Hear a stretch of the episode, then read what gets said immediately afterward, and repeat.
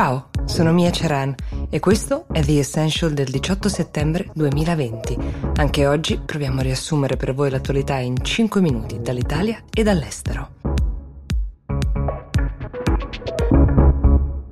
In America ci sono 643 miliardari, non intendo ovviamente miliardari in lire, miliardari in dollari, la cui ricchezza dallo scoppio della pandemia è cresciuta in media del 29%, per un valore complessivo di 845 miliardi di dollari.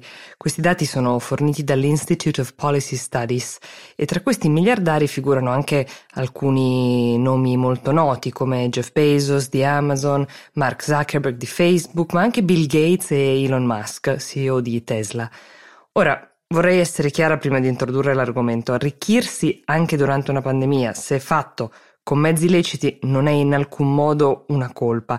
Ma il fatto è che nello stesso periodo 50 milioni di americani hanno perso il lavoro e questo ha riaperto un dibattito sulle disparità e sulla tassazione dei super ricchi, che in America non ha mai riscontrato un grande consenso.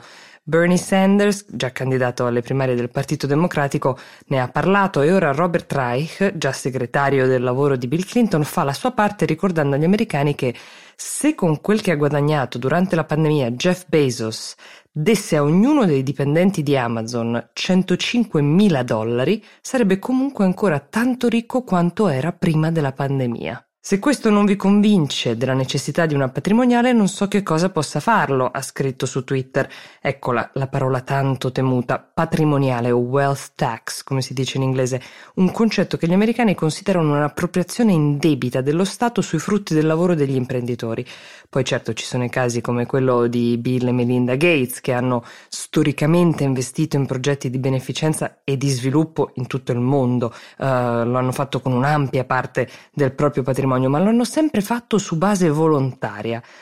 La fotografia dell'America di oggi ritrae un paese dove 23 milioni di cittadini non hanno un'assicurazione sanitaria e quindi non hanno accesso gratuito alle cure sanitarie di base.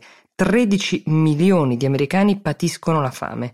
Il coronavirus ha ucciso 197.000 persone e una domanda che non si può eludere è: quante di queste hanno atteso troppo per farsi curare perché non potevano permetterselo e non avevano un'assicurazione medica? E qui torna in gioco Bernie Sanders, che è storicamente molto amato soprattutto dai giovani. Ha proposto una legge denominata Make Billionaires Pay Act, una patrimoniale del 60% sui guadagni ottenuti tra il 18 marzo e la fine del 2020 per aiutare gli americani senza assicurazione medica. Secondo questa proposta, ad esempio, Bezos dovrebbe pagare 43 milioni di dollari e Elon Musk 27,5. Probabilmente non basterebbero a risolvere i problemi di un paese che si è scoperto molto più fragile e diviso di quel che si pensava, ma nell'emergenza di certo sarebbe un inizio. Chi siede in fondo su dei patrimoni di centinaia di miliardi di dollari sicuramente avvertirebbe in modo molto lieve la perdita di qualche milione. E adesso, anche con un certo orgoglio, parliamo di una famiglia italiana, quella della Ferrero, la storica azienda di dolciumi, che nell'elenco stilato da Bloomberg, con un patrimonio di 30 miliardi di dollari, figura tra le 25 famiglie più ricche del mondo. La multinazionale dà lavoro a 36.000 persone, fattura più di 11 miliardi l'anno e genera 220 milioni di profitti. Non ha mai smesso di produrre neanche durante il lockdown, pur garantendo ovviamente la piena sicurezza ai propri dipendenti. Ma non sto citando questa azienda per caso o per un plauso per il pur meritato lavoro imprenditoriale. Specie dopo la notizia che vi ho dato dagli Stati Uniti, lo sto facendo per dirvi che, avendo centrato gli obiettivi aziendali, con piena soddisfazione i Ferrero condivideranno con i propri dipendenti questo successo. Nella busta paga di ottobre, in media, ogni dipendente troverà un bonus di €2.100. I dipendenti negli stabilimenti italiani sono 6.000. La cifra è composta al 30% dal raggiungimento dell'obiettivo aziendale comune e al 70% dal rendimento di ciascuno stabilimento. Mi è sembrata una notizia rilevante, specie se era affrontata con un modello capitalista puro, quello che domina negli Stati Uniti, anche perché non si tratta di beneficenza, ma c'è dietro un'idea di condivisione di condivisione degli obiettivi e anche dei risultati, che riconosce il contributo di ogni dipendente.